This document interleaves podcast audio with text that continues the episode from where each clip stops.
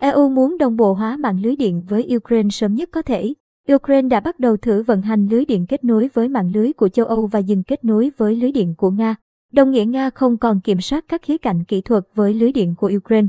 Theo Ủy viên phụ trách năng lượng của Liên minh châu Âu EU Carrie Simpson, khối này muốn đồng bộ hóa lưới điện của Ukraine với mạng lưới của châu Âu sớm nhất có thể, một bước nhằm giảm sự phụ thuộc của nước này vào Nga. Ukraine đã bắt đầu thử vận hành lưới điện nhằm kết nối với mạng lưới của châu Âu và dừng kết nối với lưới điện của Nga. Sự chuyển hướng này có nghĩa Nga không còn kiểm soát các khía cạnh kỹ thuật đối với lưới điện của Ukraine.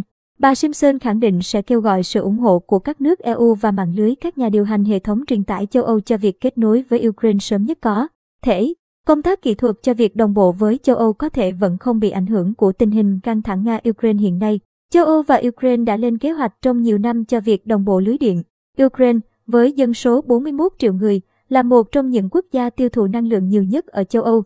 Khoảng 55% sản lượng điện của nước này là do bốn nhà máy điện hạt nhân cung cấp.